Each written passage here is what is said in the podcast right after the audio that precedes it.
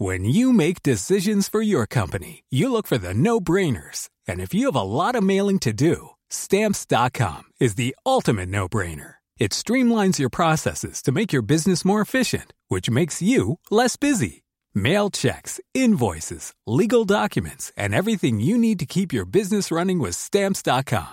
Seamlessly connect with every major marketplace and shopping cart. Schedule package pickups and see your cheapest and fastest shipping options from different carriers. With rates up to 89% off USPS and UPS rates. And with the Stamps.com mobile app, you can take care of mailing and shipping wherever you are. Make the same no-brainer decision as over 1 million other businesses with Stamps.com. Sign up with Code PROGRAM for a four-week trial, plus free postage and a free digital scale. No long-term commitments or contracts. That's stamps.com. Code Program.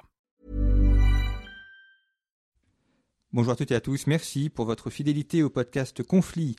Le numéro de ce trimestre de conflit est consacré aux dangers de l'année 2017 et à ses défis. Et parmi ces défis ou ces dangers, il y a la question de la Corée du Nord, dont on parle déjà depuis plusieurs années, mais dont on sent bien qu'elle revient au cœur de l'actualité et au cœur des interrogations géopolitiques, notamment avec la nouvelle donne américaine qui s'installe. Pour parler de la Corée du Nord, je reçois aujourd'hui Juliette Morillo et Dorian Malovic. Bonjour. Merci d'avoir accepté l'invitation de, conflit. Juliette Morillo, vous êtes coréanologue, spécialiste de la péninsule. Vous avez également été professeur à l'Université de Séoul et puis directrice de séminaire à l'école de guerre de Paris. Et euh, Dorian Malovic, vous êtes euh, rédacteur chef du service Asie au quotidien La Croix. Vous avez publié tous les deux plusieurs ouvrages sur la Corée, sur l'Asie de manière générale, et vous venez de faire paraître chez Talendier la Corée du Nord en 100 questions. Alors 100 questions multiples, il y a des questions sur la géopolitique, sur euh, les relations internationales bien évidemment, mais également des chapitres qu'on attend moins mais qui sont euh, aussi très intéressants sur la société, sur comment on vit, comment on, s'aime en, Corée du Nord. Et euh, à travers cet ouvrage, on a un portrait de la Corée du Nord bien loin de, de ce qu'on en dit d'habitude de la propagande. Alors vous dites bien qu'il ne s'agit pas de faire une quelconque réhabilitation, ni, mais simplement de présenter la Corée telle qu'elle est. Euh, Juliette Morillo, peut-être en, commençant par vous, sur la, manière dont on vit en, Corée du Nord, dont les, on a l'image d'un pays euh, qui connaît la famine, qui connaît beaucoup de, de pauvreté aussi. Vous avez été, vous allez souvent en Corée du Nord. Ces Coréens, comment y vivent-ils et comment perçoivent-ils le monde? Alors, dans un premier temps, il faut rappeler que la période de famine est véritablement terminée. C'est-à-dire que, en général, en Occident, on a tendance à tout ramener euh, à cette grande famine qui a frappé le pays, mais c'était dans les années 90. Donc, depuis, la Corée du Nord s'est quand même rétablie économiquement et a subi une réelle euh, métamorphose. Actuellement, le pays est en train de, bouger, de se transformer. Le, visage y était récemment euh, en octobre, le visage des villes a changé et il est très important, et c'était notre démarche à Dorian Malovic et à moi, quand on aborde de la Corée du Nord, de distinguer très clairement, bien évidemment, le régime et la population. La population, je vais dire quelque chose qui va paraître très simple, sont des Coréens qui ont le même tempérament que les Coréens du Sud, c'est-à-dire c'est un peuple latin, très fier de son identité, euh, très bosseur, qui se lance à fond dans les choses, avec un intérêt énorme pour la technologie. Dans le cas précis, ça se montre notamment par euh, l'essor technologique et nucléaire. Mais c'est un peuple en, outre très attachant. Quand on va en Corée du Nord, on est bien accueilli. Alors, vous avez donc été plusieurs fois en Corée du Nord, une question de, de béotien, mais comment fait-on pour se rendre en Corée du Nord? On ne prend pas un, billet euh, directement depuis Paris? Est-ce que c'est compliqué? Il y a des frontières à franchir, des contrôles? Alors, euh, pour aller en Corée du Nord, on fait appel généralement à une agence de voyage spécialisée dans les, voyages en Corée du Nord. Vous avez pas mal de tours opérateurs qui organisent ça. Bien évidemment, sur place, euh, on est suivi. Il faut obtenir un visa particulier auprès des délégations ou des ambassades euh, nord-coréennes en, en Europe. On passe par la Chine et à partir de la Chine, on y va en avion ou on y va en train. Alors vous évoquez la, Chine justement, les deux pays étant communistes. Est-ce qu'il y a des liens vraiment proches entre la Corée du Nord et la Chine? Est-ce que, est que la Corée du Nord est la colonie de la Chine ou est-ce qu'il y a une indépendance entre les deux? Oh là, surtout ne dites jamais à un Coréen que la Corée du Nord est une colonie de la Chine, ni à un Coréen du Sud d'ailleurs. Euh, c'est une péninsule coréenne qui a subi des guerres, des colonisations, une autre guerre et une séparation, avec un Nord qui a été aidé en 1953 par euh, la Chine. Je vous rappelle qu'il y a eu des centaines de milliers de soldats chinois qui ont prêté main forte euh, aux armées nord-coréennes, et un des fils de Mao est mort pendant la guerre, et cette alliance historique contre les Américains. Vous savez, il y a une ville frontalière chinoise avec la Corée du Nord qui s'appelle Dandong, et il y a un musée de la guerre. Mais ça ne s'appelle pas le musée de la guerre, ça s'appelle le musée de contre l'impérialisme américain sur la guerre de Corée. Vous voyez, donc c'était l'union de ces deux pays contre euh, l'envahisseur. Donc dès l'origine, vous avez cette perception euh, d'avoir été agressé. Vous avez un pont euh, ancien au milieu du fleuve qui est coupé en deux parce que par les bombardements des années 52 et vous en avez un nouveau à côté. Donc tout ça sont des symboles forts qui montrent l'alliance entre les deux pays. Et encore aujourd'hui, bien évidemment, la Corée du Nord bénéficie de soutien politique, diplomatique, financier, économique et matériel de la part de la Chine qui perçoit euh, son ami euh, nord-coréen comme un État euh, tampon entre elle et la Corée du Sud et donc par l'intermédiaire de ça des États-Unis qui sont quand même installés avec 30 000 soldats en Corée du Sud. Donc pour la Chine, premier élément, la Corée du Nord est très importante historiquement, amicalement et euh, géostratégiquement, on ne laissera pas tomber la Corée du Nord en dépit des multiples sanctions qui ont été votées à l'ONU depuis 2006. Euh, la Chine a essayé de négocier au mieux euh, l'application, la nature, les, petites exceptions des, sanctions, afin que la Corée du Nord ne soit pas véritablement coupée du reste du monde. Les deux cultures sont très différentes entre la culture chinoise et coréenne, la langue, la manière de penser, de voir le monde oui, alors là, c'est radicalement différent. Il faut savoir que euh, la, Corée euh, est un petit peu un monde à part euh, en Extrême-Orient. Je vais prendre pour exemple la langue coréenne qui est plus proche du hongrois, du finlandais, du turc. C'est une langue ouralo-altaïque euh, que du chinois. Vous avez également la présence de chamanisme. Le chamanisme est plus proche du chamanisme qu'on trouve, euh, par exemple, euh, auprès du, lac Baïkal, du chamanisme bourriate. donc tout ça, ça, ça forge une identité totalement à part. Et je voudrais rajouter un tout petit point sur ces rapports entre la Chine et la Corée du Nord. Il faut savoir que pour la Corée du Nord, euh, il est hors de question, quels que soient les rapports d'amitié que le pays peut avoir avec cette Chine qui historiquement est présente et qui les aide, euh, la Corée du Nord reste assez mesurée et méfiante et ne se laissera jamais dicter son comportement par Pékin. Euh, la Corée du Nord tient à rester indépendante dans ses décisions. D'ailleurs, une des questions que nous abordons dans le livre, euh, est, présentée de cette façon, la Chine est-elle la clé de la solution nord-coréenne? Et on explique bien que finalement, en dépit effectivement de ce que vient de dire Juliette Morio, en dépit de l'alliance, de la proximité avec la Chine, la Corée du Nord ne, se, ne prend pas ses ordres et n'obéit surtout pas à la Chine, euh, comme si la Chine pouvait claquer des doigts et dire euh, bon bah maintenant vous arrêtez vos, programmes nucléaires, maintenant vous nous écoutez, maintenant on va discuter, etc. Donc c'est vraiment c'est dans la logique coréenne de l'identité, c'est l'autonomie, c'est euh, vraiment notre identité est unique et singulière, et on ne veut, pas se faire dicter euh, les choses par qui que ce soit. Vous expliquez bien dans votre ouvrage que la, question nationale, le nationalisme, euh, est quelque chose de très fort chez les, Coréens qui sont très attachés à leur pays. ça explique aussi leur éloignement, enfin pas éloignement, volonté d'être indépendant par rapport à la Chine et aussi par rapport aux États-Unis cette question de, l'amour du pays est, paraît essentielle pour comprendre aussi la manière dont la Corée ou les Coréens réagissent Alors c'est essentiel notamment dans le rapport qu'entretient le peuple coréen vis-à-vis de ses dirigeants.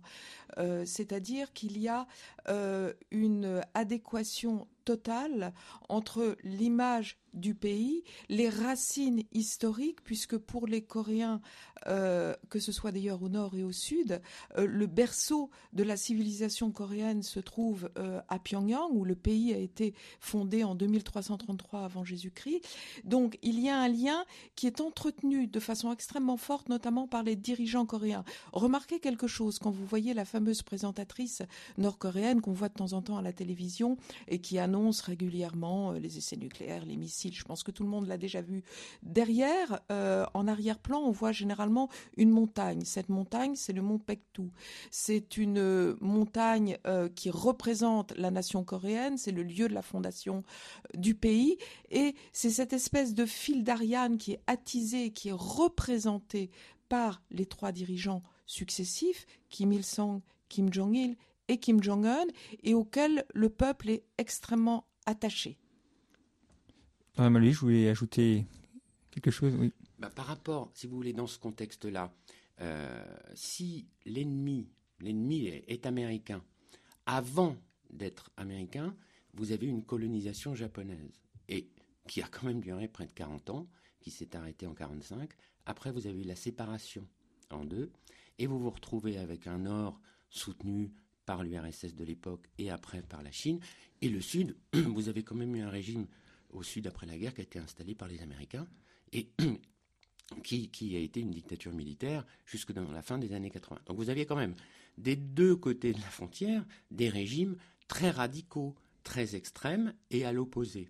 Et pour, pour euh, la Corée du Nord, le Japon est aussi, comme ça l'était au sud, c'était le, le Japon avant tout. L'arrivée et la présence des Américains au sud en fait maintenant, enfin depuis 40 ans, on fait aussi l'ennemi par, par euh, intermédiaire. Si vous avez, en Corée du Sud, vous avez 30 000 Américains, donc l'ennemi est là, la menace est là. Donc on revient à cette idée de menace. Vous avez des manœuvres militaires, puisqu'on on parle à la revue Conflit, vous avez des manœuvres militaires américano-sud-coréennes trois fois par an qui sont perçues par les Nord-Coréens comme des provocations ou des potentiels euh, risques d'invasion de la Corée du Nord. Donc, dans ce contexte-là, vous avez un ennemi japonais et sud-coréen avec les Américains qui les soutiennent. Effectivement, 30 000 soldats américains présents en Corée du Sud, ce n'est pas rien. On comprend aussi euh, euh, cet état de guerre, enfin vous l'évoquiez, dans les cette impression d'être cette impression réelle d'ailleurs d'être en état de guerre permanent. C'est quelque chose qui me frappe énormément en Corée du Nord, c'est-à-dire que même Aujourd'hui, on sent très clairement, quand on parle aux Nord-Coréens, à Pyongyang par exemple, qu'ils se sentent sous menace directe américaine. Il ne faut pas oublier que pendant la guerre de Corée, euh, la Corée a été menacée par deux fois de destruction euh, par l'arme atomique par les Américains. Et c'est ce qui a d'ailleurs été le déclencheur euh, du développement du fameux programme nucléaire. Et aujourd'hui encore, les Nord-Coréens, ils l'apprennent dès l'école et on le ressent partout, sur les fresques, dans les journaux et dans les simples conversations, ce qu'ils redoutent, c'est d'être attaqués. Euh, ils se sentent sous menace permanente américaine. Et d'ailleurs, l'un des points principaux que revendique la Corée du Nord avant euh, toute négociation sur une éventuelle dénucléarisation euh, de la péninsule, il revendique d'abord, euh, un, il demande un traité de paix sur la péninsule. Il ne faut pas oublier que techniquement, depuis la guerre, depuis la fin de la, guerre en 53, il n'y a pas eu de traité de paix qui a été signé. Et il demande aussi un traité de non-agression avec les États-Unis. Donc cette impression d'état de guerre permanent est extrêmement important. Si je peux ajouter quelque chose, de notre point de vue d'Européens ou même d'Américains, on nous a toujours présenté la Corée du Nord comme la menace. Ce qu'on essaye, nous, d'expliquer, c'est on renverse la vision et on essaie de donner une vision régionale de la menace pour euh, les Nord-Coréens, comme pour la Chine d'ailleurs, dont, la puissance est en train de monter militairement. La menace, elle est euh, sud-coréenne, japonaise et américaine. Donc effectivement, on peut. Ceci explique. C'est pas histoire de comprendre ou de défendre. Ceci explique les positions de chacun. C'est-à-dire que effectivement, euh, euh, quand même après la guerre, vous avez eu effectivement des, des missiles américains installés au sud avec des têtes nucléaires. Donc la Corée du Nord s'est dit, ah ben là, on va peut-être accélérer nos programmes.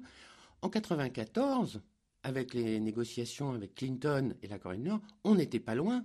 L'évocation d'une bombe nucléaire sur la Corée du Nord a été évoquée par Clinton. Ça ne s'est pas fait, mais on n'était pas loin. Donc euh, tout ça vient nourrir finalement, alors et motiver euh, bah, l'armement, euh, le réarmement et les recherches nucléaires du Nord. Alors ce programme nucléaire, il est très ancien, vous l'évoquez également, et vous dites même qu'il remonte avant la, la Deuxième Guerre mondiale. Donc pas une nouveauté. Oui, en effet, en fait, ça remonte au temps où la euh, Corée, donc l'ensemble de la péninsule, bien sûr, était colonie euh, japonaise, c'est-à-dire que les Japonais et euh, certains Coréens ont travaillé à Séoul sur l'arme, sur l'arme nucléaire.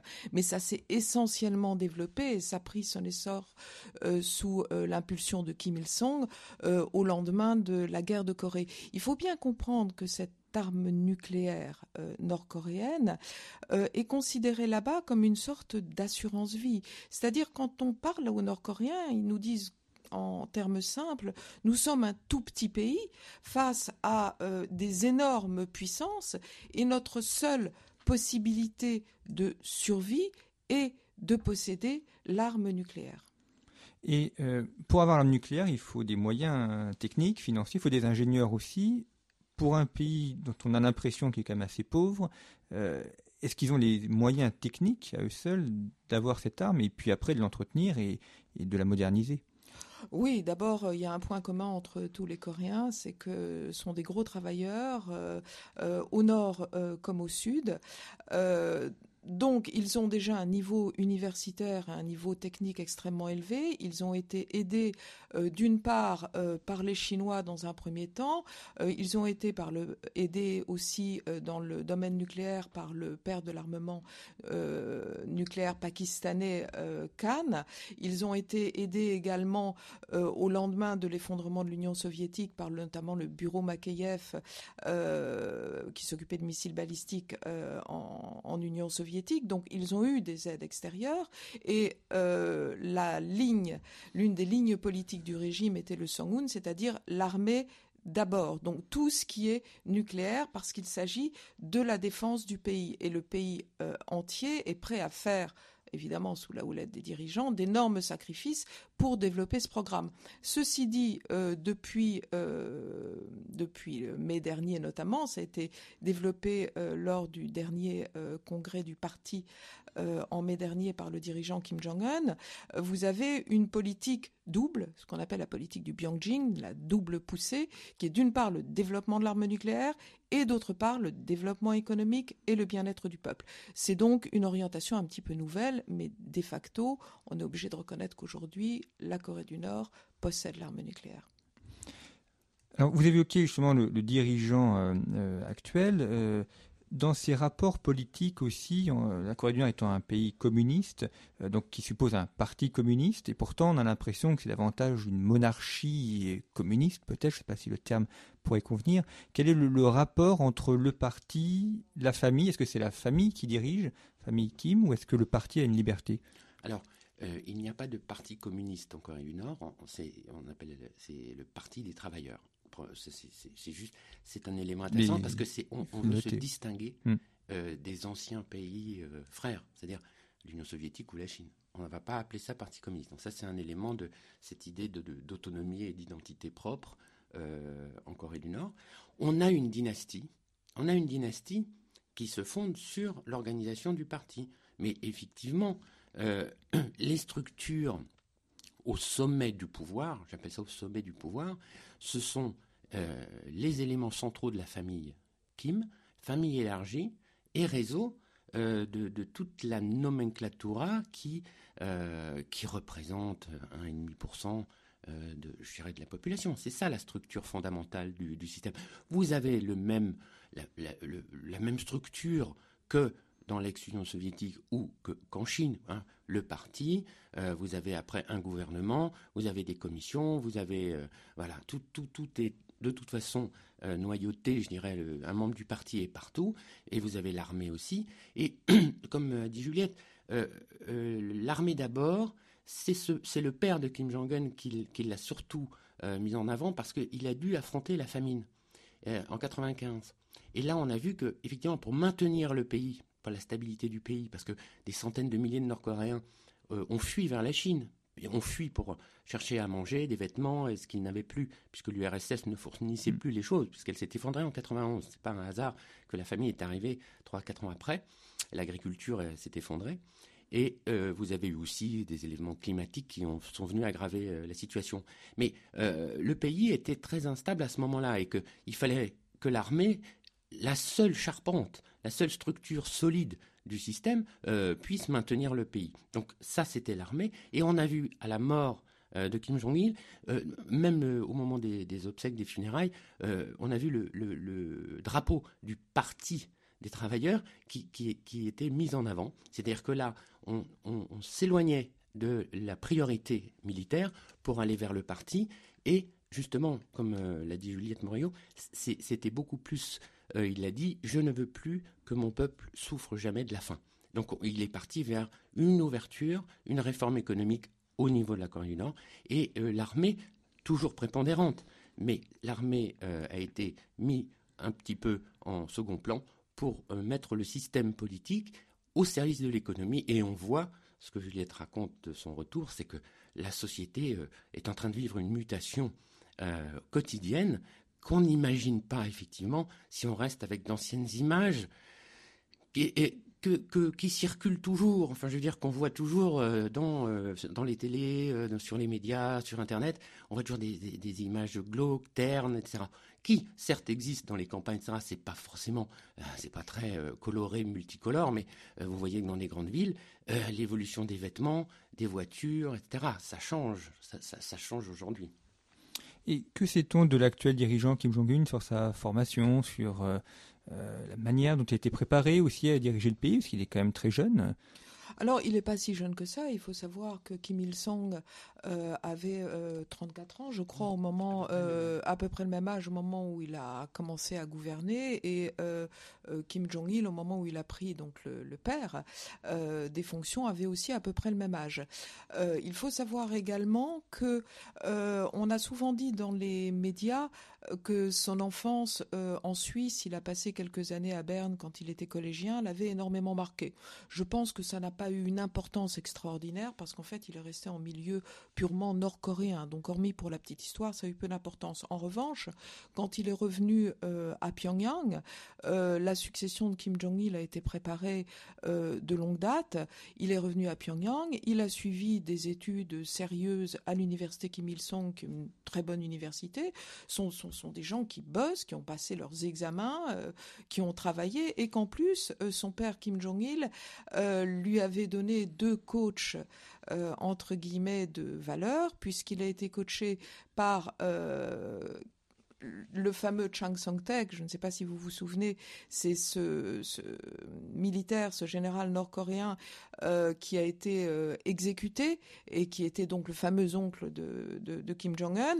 Euh, il a été coaché donc pour tout ce qui était politique, géopolitique, stratégie et en parallèle, l'épouse de Chang Song-tek euh, Kim Kyung-hee, donc de la famille euh, des Kim, était une très bonne économiste. Donc il n'est pas parti sans rien. Il a été entraîné et il a été entouré également euh, de pas mal de, ministres et, de personnalités, de professeurs que son père a placés autour de lui bien en amont, bien avant son décès. Donc quand nous, il est apparu et tout le monde s'est dit c'est un petit jeune, on n'en a jamais entendu parler. En fait, en Corée du Nord, ça faisait déjà plusieurs années qu'on le préparait à ses fonctions. On, pouvait penser, quand il est arrivé d'ailleurs, il, y a quand même, il vient de terminer son premier quinquennat, si j'ose dire, euh, Kim Jong-un. Et qu'au début, effectivement, beaucoup d'observateurs se disaient il est trop jeune. il est trop jeune, il ne va pas pouvoir euh, gérer ce pays, il n'a pas assez d'expérience, et on a réalisé qu'il avait été suffisamment formé pour garder au début ceux dont il avait besoin, s'en débarrasser et purger, comme son père l'a fait, comme son grand-père l'a fait, comme en Union soviétique on l'a fait, comme en Chine on le fait, dans d'autres pays euh, de, ce système, de ce même système, et il s'est débarrassé des menaces. Son oncle était une menace puisque son oncle gérait, euh, je dirais, tous les échanges économiques euh, du sud de la Corée du Nord vers la Chine, et ça devenait peut-être quelqu'un de dangereux qui pouvait déstabiliser le régime ou éventuellement le renverser, hein, parce que peut-être euh, on peut imaginer que là il y avait beaucoup d'argent qui circule entre la Chine et la Corée du Nord, et que cinq ans après, oh ben, finalement, sans, euh, sans défendre le régime, tout le monde reconnaît, les observateurs, les gens qui y vont, Juliette Morio, etc., le quotidien et la vie quotidienne des Nord-Coréens s'est améliorée. Ah, évidemment, selon les, standards nord-coréens, hein, mais c'est bien meilleur que ça ne l'était il y a encore 5 ou 10 ans. Euh, les vêtements, regardez les photos, les vêtements sont très colorés, ça vient de Chine évidemment, mais comme euh, vous l'avez dit, des productions locales, euh, il y a de la nourriture, je pense qu'elle est inégalement répartie partout dans le territoire. Vous avez au centre des, endroits, à mon avis, où c'est pas aussi simple que ça, mais les, choses sont, bien meilleures selon les critères nord-coréens. Alors vous évoquiez l'exécution de, cet oncle, ce qui renvoie aussi à l'action de la, propagande. Nous consacrer euh, un chapitre aussi à, la propagande. Euh, surpris ou étonné de découvrir que euh, cet oncle exécuté avec par ce missile balistique, en fait, euh, ça pourrait ne pas avoir eu lieu et ce serait euh, au contraire euh, propagande de la Corée du Sud pour déstabiliser son voisin du Nord. Alors c'est très délicat, c'est vrai que régulièrement on entend des, des, nouvelles absolument terrifiantes sur ce qui se passe en Corée du Nord. En fait, l'opacité qui entoure, qui a longtemps entouré le régime, laisse libre cours à n'importe quoi, on peut dire n'importe quoi sur ce pays. Alors d'un point de vue euh, technique, euh, on ne peut pas envoyer un missile balistique sur euh, sur quelqu'un pour l'exécuter. L'oncle de Kim Jong-un n'a pas été dévoré par les chiens et c'est vrai qu'il y a une sorte de contre-propagande organisée qui vient parfois du Japon, qui vient parfois d'ONG sud-coréennes, qui vient d'éléments anticommunistes, etc. pour diaboliser le pays. Euh, alors, bien évidemment, euh, l'oncle de Kim Jong-un a été exécuté, l'autre ministre a exécuté. Parfois aussi, on a tendance à réagir trop vite, c'est-à-dire vous avez euh, des ministres qui disparaissent, mais qui ressuscitent quelques mois plus tard, parce que tout simplement, ils sont changés de poste, ils passent du parti euh, à l'armée, ou alors éventuellement on les envoie dans des séances de rééducation, et après ils retrouvent un de rééducation idéologique, ils retrouvent un nouveau poste au sein du gouvernement, donc toute disparition ne doit pas être traduite immédiatement par euh, exécution. Ceci dit, cette diabolisation de la Corée du Nord arrange euh, finalement euh, tout le monde dans cette espèce de statu quo géopolitique qui maintient le pays, et c'est ce qui arrange tout le monde, tous les, tous les intervenants tout autour, tous les acteurs. plus on diabolise, plus on maintient cette opacité, euh, plus on peut dire n'importe quoi et dans une certaine mesure, ça arrange un petit peu le régime nord-coréen qui peut tirer les ficelles aussi de tous les acteurs environnants. Donc finalement, la Corée du Nord est, utile euh, aux, aux États-Unis, à la Chine. On n'a pas intérêt à ce que euh, ce régime ou ce pays change. Alors que ce pays change, c'est peut-être une éventualité qu'il change. Maintenant, quelle sera la nature du changement? La seule chose qui ne doit absolument pas arriver pour tous les voisins, c'est qu'il s'effondre. C'est surtout ça le danger. Euh, pour la Chine, premièrement, la Corée du Nord s'effondre. Au profit de qui? Au profit de la Corée du Sud, qui est soutenue par les Américains. Donc vous allez vous retrouver avec, à la frontière chinoise, des Coréens soutenus par les Américains. Donc les Chinois ne veulent pas d'une présence américaine à leurs frontières. Là, pour le moment, on a un État nord-coréen qui est un État tampon que la Chine veut absolument, absolument maintenir. Alors, pourquoi, euh, là encore, si le régime s'effondre, vous allez avoir des centaines de milliers de Nord-Coréens qui vont fuir vers la Chine, ça va quand même déstabiliser une région nord chinoise qui n'est déjà pas très riche, et la Chine va devoir gérer aussi ses migrants à elle. Il y en a déjà, mais il y en a beaucoup moins. Pour la Corée du Sud, un effondrement du Nord, c'est un défi que même les meilleurs économistes aujourd'hui n'arrivent pas à évaluer. On a évalué à des sommes astronomiques ce que pourrait être une réunification pacifique déjà. C'est-à-dire un peu sur le modèle allemand, mais qui, à mon avis, là, ne, ne correspond pas. On ne peut plus comparer aujourd'hui une réunification allemande à la réunification euh, coréenne. Hein.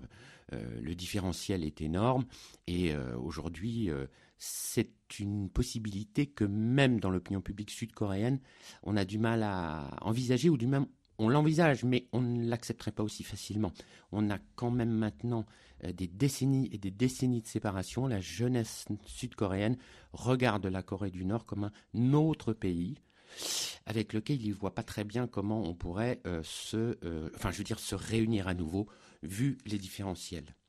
Bon, pour le Japon, le Japon, euh, la Corée du Nord, évidemment, est un danger. Les essais de missiles pour le Japon menacent directement le Japon, ou là encore, on ajoute qu'il y a plus de 40 000 soldats américains qui sont sur place depuis la fin de la Deuxième Guerre mondiale, vous avez les bases d'Okinawa, vous avez la flotte américaine qui est dans la région. Donc c'est aussi pour le Japon une protection.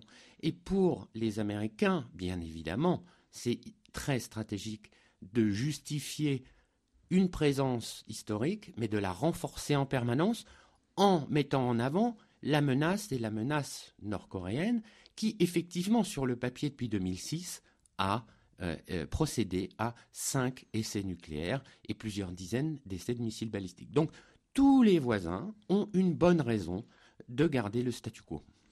Et la population, est-ce qu'elle a elle aussi des raisons de garder ce statu quo? On peut être surpris qu'elle ne se révolte pas, qu'elle ne se soulève pas. Est-ce que, est-ce qu'ils acceptent ce régime ou tout simplement qu'ils n'ont pas les moyens d'y avoir des dissidents qui s'y opposent?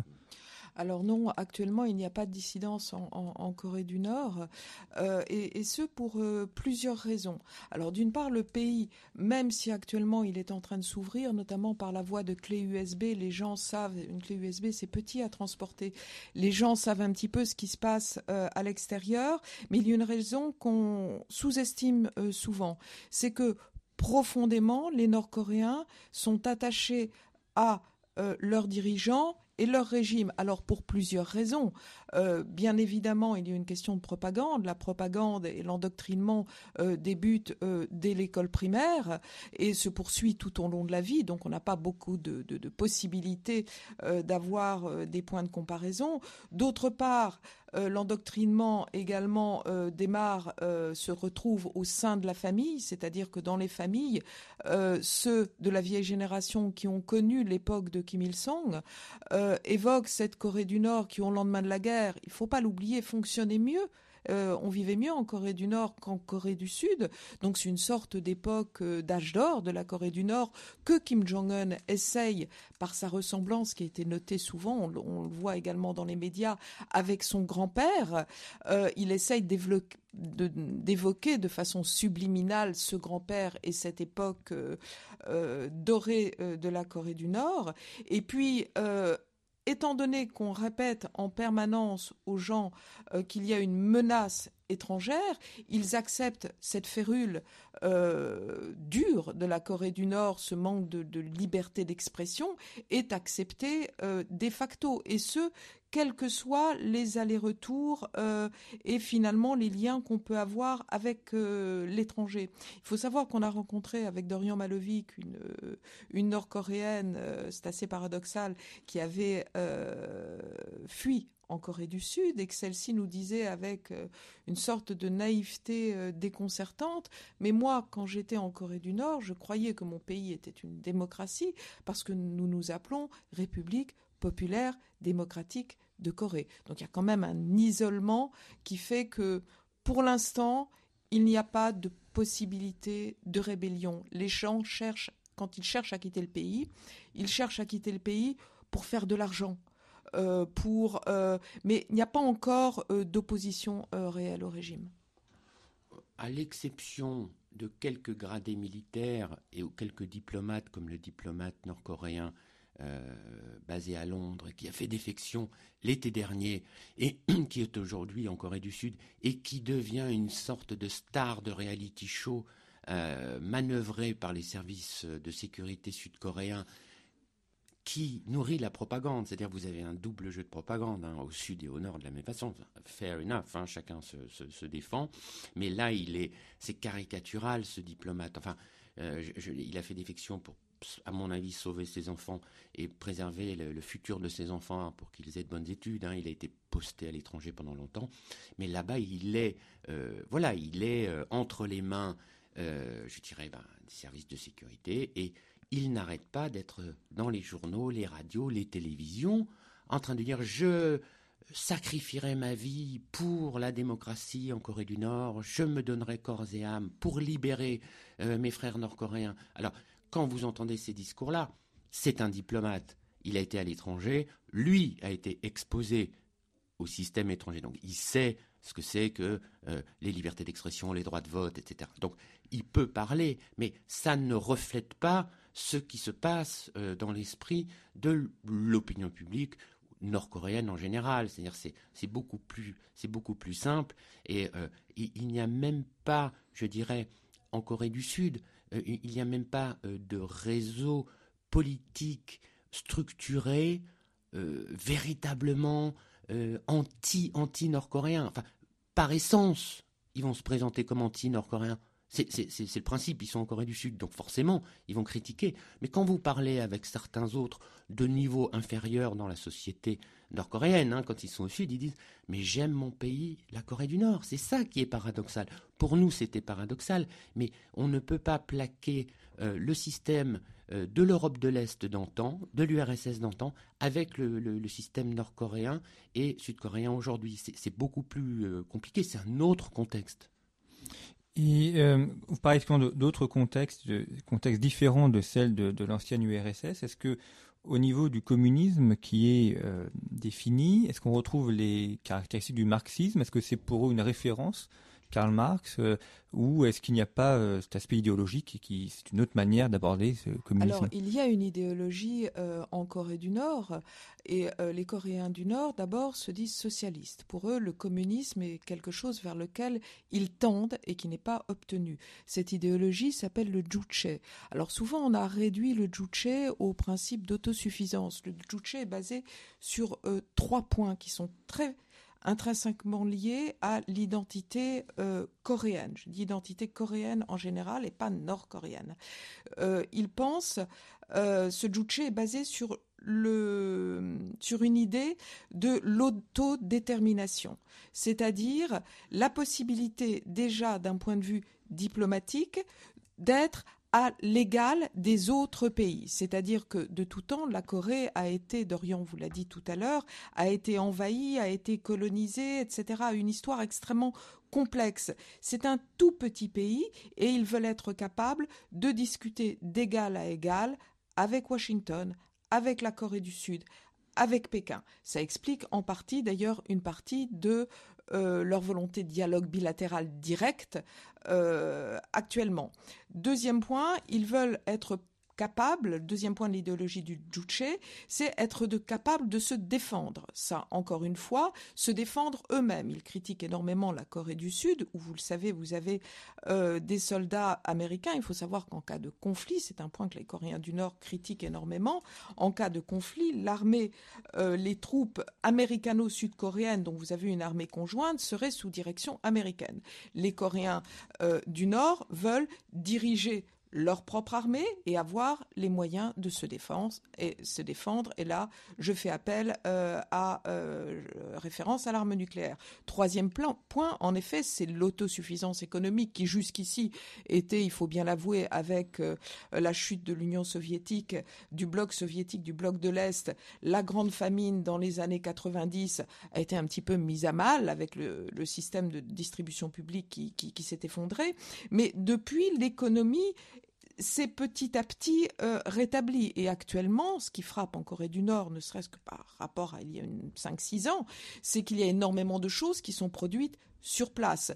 les vêtements, des rames de métro, des bus, des camions, quelques voitures, l'alimentation également. Donc Jusqu'ici, c'était des produits, quand on allait dans les magasins, on avait des produits chinois ou des produits japonais. Maintenant, on a des yaourts nord-coréens. Donc, il s'agit d'une autosuffisance également économique qui est plus difficile, bien évidemment, à atteindre.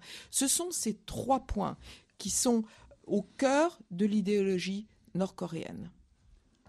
Toute proportion gardée, pour donner un peu une idée, toute proportion gardée et au niveau de la Corée du Nord, le pays est en train de vivre une euh, politique de réforme et d'ouverture, à l'image de ce qui s'est passé au début des années 80 pour la Chine.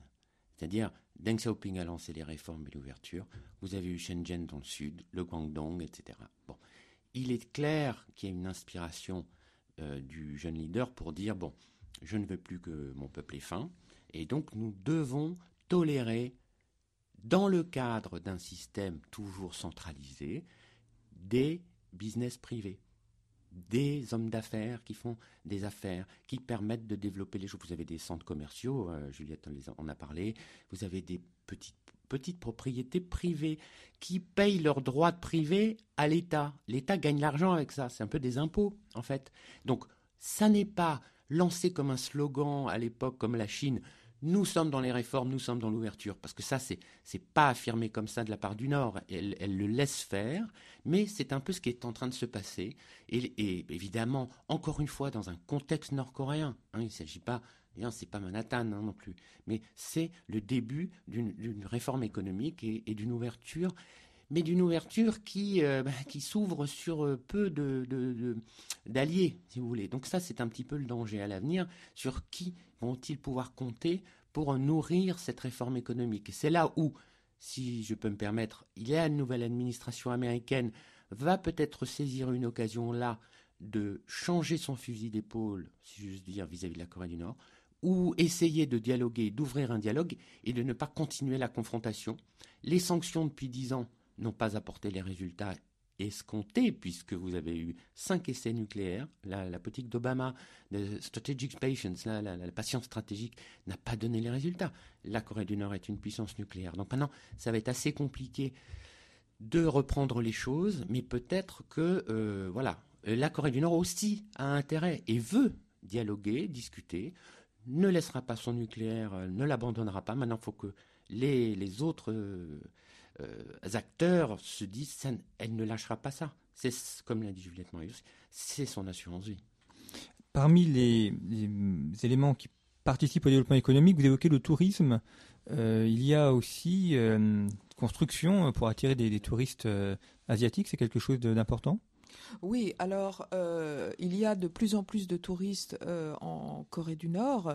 Vous avez euh, des touristes occidentaux quand on se promène et même des touristes américains, mais surtout le plus grand nombre de touristes vient de la Chine voisine. Alors les Chinois viennent euh, parfois pour deux, trois, quatre jours en voyage euh, euh, de business, mais également en tourisme, parce que ce qui est amusant, c'est que dans une Chine qui finalement est extrêmement polluée aujourd'hui, beaucoup de Chinois retrouvent un pays un petit peu pour les nostalgiques de l'époque de Mao, ils retrouvent un pays un petit peu pur, avec un climat, euh, avec un air euh, qui n'est pas pollué. Alors nous, ça peut nous faire sourire, mais euh, ils retrouvent également une alimentation avec de facto des éléments naturels. Et puis, il y a tous ces liens historiques entre les deux pays. Donc vous avez un réel essor du tourisme en Corée du Nord. Et l'offre touristique est en train de changer énormément,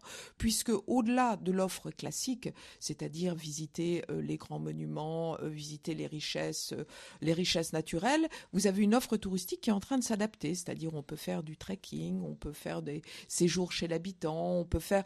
Ils sont en train d'adapter du vélo, ils sont en train d'adapter leur offre touristique à ce que demandent les étrangers. Oui, on évalue à peu plus de 120 000 touristes par an. Oui, c'est pas négligeable. Avec 80% euh, de Chinois qui ont des papiers très facilement, hein, ils ont des visas très facilement. Mais vous avez des Singapouriens, euh, vous avez d'autres Asiatiques, des Taïwanais euh, qui, se rendent là-bas et, des Européens et des Américains. Et ils essayent d'enrichir l'offre, évidemment, comme Juliette Moreau vient de le dire, et ça rapporte des devises, forcément. Ça, ça fait de l'argent qui rentre dans les caisses de l'État qui en a vraiment besoin. Mais c'est une réalité. Ça n'existait pas avant. C'était beaucoup plus filtré. Et effectivement, je, souris parce que les Chinois, pour eux, c'est d'aller là-bas, c'est de se dire, ah ben il y a 30 ans, on, était comme ça. Je vois très bien les, les Chinois à la frontière qui regardent euh, ce pays nord-coréen, qu'ils ne, qu'ils les, méprisent un peu. Je disais, les Nord-Coréens, ils n'ont pas réussi quand même. Hein. C'est, c'est quand même pas aussi mieux, c'est pas bien. Ils sont moins bien que nous. Nous, hein, vous avez vu, nous, on a des, lumières, ils sont un peu sous-développés, etc. Et puis, oui, il y a des nostalgiques qui disent, ah ben voilà, chez nous, c'était comme ça avant, il n'y avait pas de voiture, c'était plus calme, c'était plus propre, etc. Donc c'est assez, voilà, c'est assez paradoxal.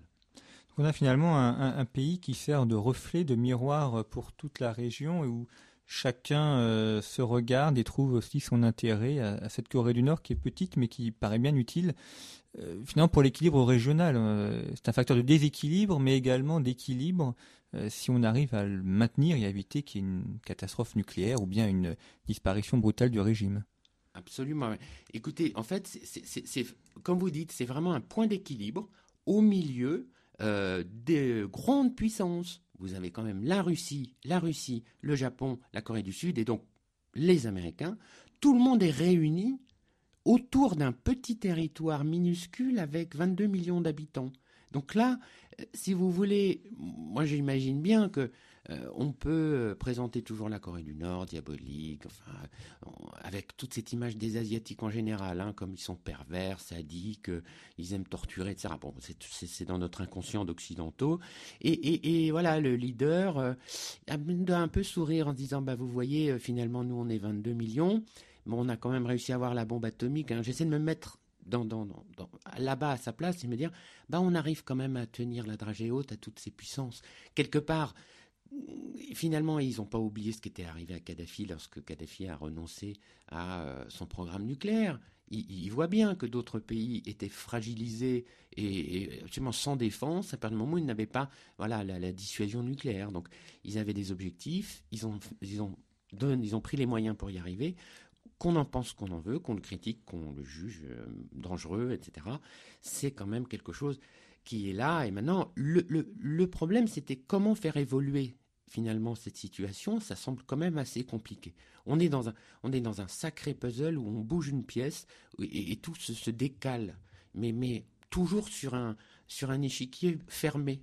C'est-à-dire, vous voyez, il n'y a, a pas d'issue assez simple. Si le Sud et les États-Unis décident de faire des, euh, attaques euh, préventives. On va cibler, euh, par exemple, deux sites nucléaires Qu'est-ce que ça va provoquer? Les Nord-Coréens vont provoquer quoi? Vont réagir contre Séoul et le Sud? La Chine va devoir s'intégrer dans le schéma en disant vous attaquez un de mes alliés. Les, Japonais vont dire ah vous touchez. S'il y a une réaction nord-coréenne, les Japonais vont dire vous attaquez les Américains. Moi je peux à mon tour réagir et intervenir. Donc là tout le monde sait très bien que tout ça peut vraiment déraper si euh, on n'y va pas avec des pincettes. Un mot pour conclure, Juliette Morillo, sur euh, cette Corée du Nord je dirais simplement que la Corée du Nord se maintient depuis euh, des années, euh, que l'une des questions qu'on nous pose souvent, c'est est-ce que les dirigeants sont fous? Je ne pense pas qu'ils soient fous. Ils ne sont ni suicidaires ni fous.